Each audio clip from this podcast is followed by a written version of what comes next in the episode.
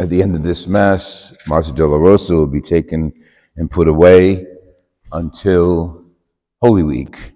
So we thank you for enjoying her. Just say a prayer to Our Lady of Sorrows toward the end of Mass and help her to ask her to help us to understand sorrow and understand pain. Not technically, not cognitively, but emotionally. You want to understand pain, become a doctor, read all the manuals, and we'll understand the cause of this pain or that pain. But we're talking about pain that keeps us distance from God, any pain that we might have in our own lives, um, psychological, physical. Um, we don't want to understand so much the, the etiology of it, but we want to understand how we can use pain to get closer to God. and that's a very important aspect of Catholic faith, that pain, now I don't mean we should cause pain, but pain is, is a way of testing us, especially during the season of Lent, and to endure it with giving praise to God. Remember that we used to say, uh, offer it, offer it to Jesus, offer it to Mary, offer your pain, whatever the pain is. And even as we're going through this Lenten journey, I do the same, offering my niece's pain to God that He heal her, that Mary watch over her. And there are many of our intentions. It's very important to, to take pain as not a punishment of God, but as a way of getting close to God and not denying pain. Uh, who, who, a good example of that was, and we all saw him, uh, John Paul II. He refused to resign. Remember, way way back when, when he was suffering Parkinson's and other things and speech disability, and he never resigned. There was, uh, uh this is too much for me. I'm going to go relax, go to bed, and make somebody else pope. Um, he, I think on some level, he wanted the world to see him in pain and going on and, and activating his, his life. He didn't want to shelter the world. Years ago, when I was in the hospital, I had a burn accident, and my nephew came in. He was maybe high school, um, and he said, "How did this happen, Uncle Louis?" And I explained what happened with the burn. And he says, No, how did it happen to you? I said, I'm talking about me. He says, No, you're a priest. You're not supposed to have accidents like this. And I thought that was so simplistically beautiful, um, but it doesn't work. No, we all have pain, no matter what the pain. I hope it's not self inflicted, but pain is ours. It's part of the human condition.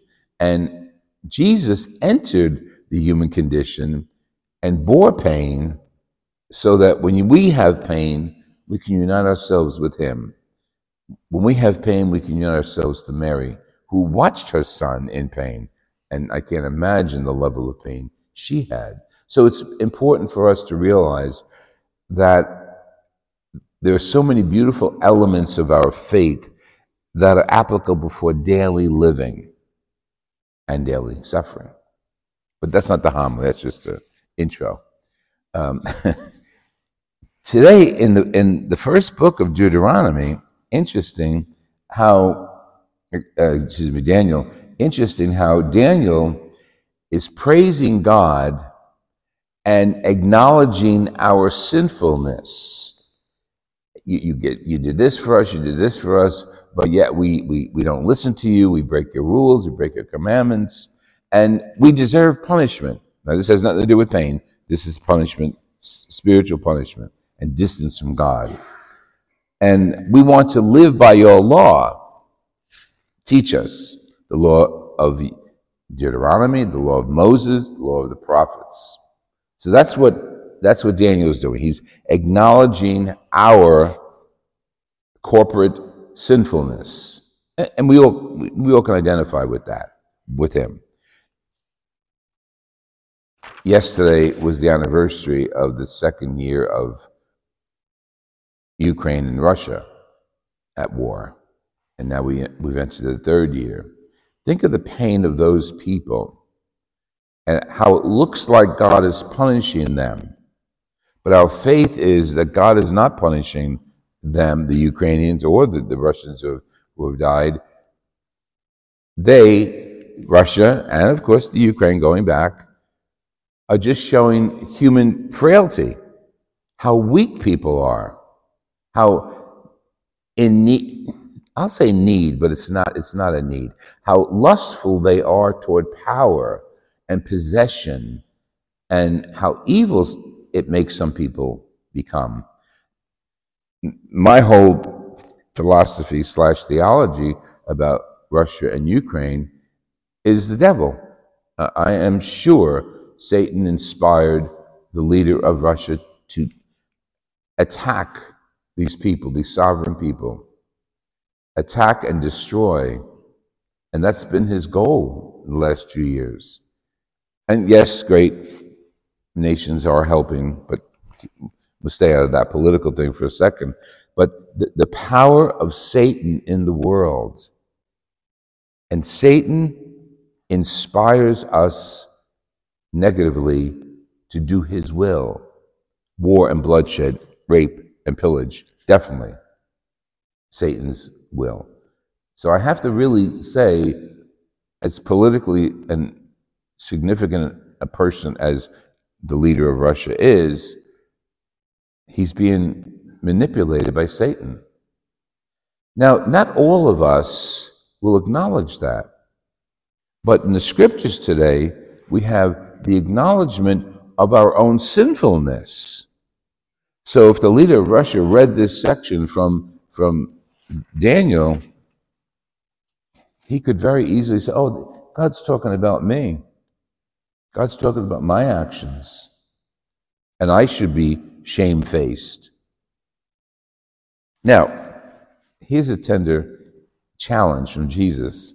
Sometimes Jesus hits us right between the eyes. And he says to us today in the gospel, don't judge. So I, I just judged the leader of Russia, motivated, I believe, by Satan. Jesus is saying, don't judge because you'll be judged. And be careful when you offer a gift to God. Make sure your gift is pure because God will accept it. If it's not pure, He's not accepting it. And when you are rewarded by God for giving, for loving, for forgiving, for causing peace, for breaking bread with people, you'll be rewarded. You'll be rewarded in such a way that you won't be able to hold it, your rewards. And he uses a, a flour metaphor. I got to put this on the floor just for a second. He used the flour metaphor. Okay, so imagine you went shopping and you bought you know, three pounds of flour and you had nothing to carry it in. They didn't have plastic bags, and they didn't have tote bags. They had bags, but who knows what kind. And he said, you will be, if you forgive and you love and you do charity and you pray for peace, you'll be rewarded so much so that it will be poured into your garments and it'll be packed down and it'll be overflowing. That's, that's what we just read. Other than knowing that he's, God is telling us to open up our garments because he's going to put all the good and blessings into our garments, it doesn't make sense. But if we read it that way, which is the way it was meant to be, written that God is going to give us so much that we won't have space in our lives or the folds of our garments to hold all his blessings.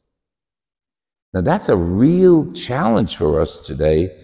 During the season of Lent, we could look at it more carefully and realize that as, as Christians, we are obligated to do good. The opening prayer, asking God to give us the strength especially during this season, to avoid sin, abstain from sin. Oh, people say, well, I'm, I do not need chocolate during Easter. Okay, what is this lunch? Uh, I, I don't need ice cream. You know, I don't care what you do with that stuff. But abstain from, from pain, abstain from hurting people, abstain from gossip, abstain, and the list goes on and on. You know, yeah, you want to give up because that'll give you control of your body. Good, good, good. Because that empty stomach will trigger in our heads why am I hungry? I'm hungry because I'm sacrificing, I'm giving it up for, for Lent, but I'm in control of my body. By giving up something, I'm showing control of my body. I will eventually eat again, but I'm giving control of my body. And that goes back to our head and heart. Why? I'm giving control to God. I'm asking God to move on in versus allowing Satan to encourage us to go this way or that way. By abstaining from sin, we're abstaining from Satan. We're abstaining from evil.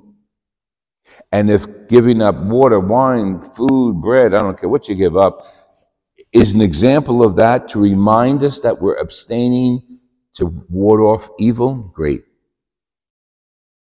In the Middle Ages, I hope none of us do it now, but if you do, you do. Um, there was flagellation during Lent. Flagellations would you get a whip and you'd whip yourself, not on, on top of your clothing, but on bare skin. So you'd suffer. Well, that suffering was supposed to cause the person doing the flagellation awareness of his mortality and his dependence on God and a sacrifice to take this suffering so others could be free. We don't have to go to that extent. There's enough suffering to go around in this world as it is. And then we go back to opening thoughts. So look at suffering as a way of getting closer to God. And we are encouraged to pray, to spend more time in prayer, private prayer or public prayer. Again, becoming more aware of God in our lives. And as we're doing that, we're becoming aware of Satan in our lives. So we're pushing Satan aside, bringing God in more and more each day through our abstaining, through our prayer, and through our understanding suffering.